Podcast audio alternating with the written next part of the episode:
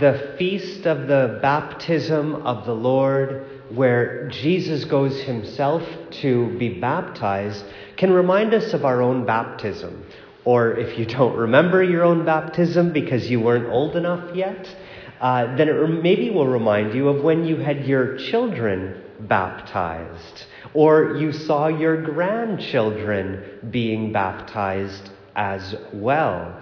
Baptism, then, for Jesus, the reason he was baptized, did a few things, uh, many, many things, that I'm just going to mention three today. Uh, and so it's the same then for what baptism does for us. The feast of the baptism of the Lord is placed at the beginning, at the end of the Christmas season, the beginning of ordinary time, because it was the beginning of Jesus' public ministry. It's when he began to go out and to heal, to teach, and to all, do all the good things, to proclaim the good news, to be ministers what is the ministry then that we've been called to do?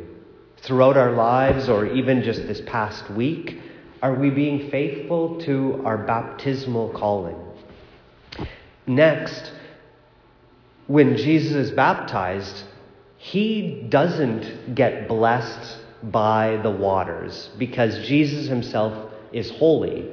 However, Jesus blesses the waters. So, in a special way, Jesus, 2,000 years ago, blessed the waters of the Jordan River.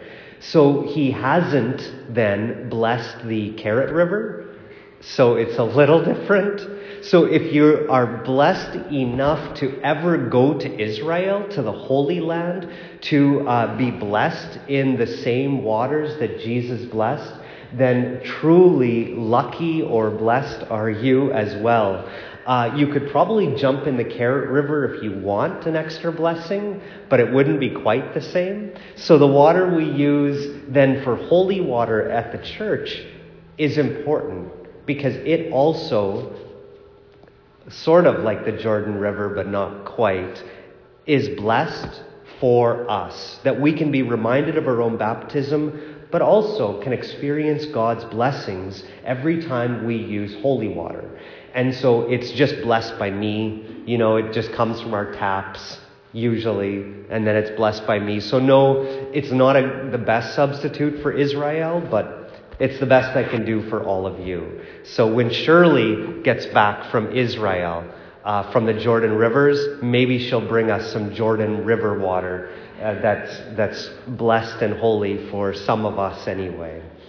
The third thing that baptism did for Jesus, and so too does for us, is Jesus didn't need to be baptized, but he chose to be baptized so that he could truly be our brother and we could be then his sisters and brothers. We could be part of one family. When Jesus was born at Christmas, he was born just into a small family but it's his baptism that made him part of the larger family of the church.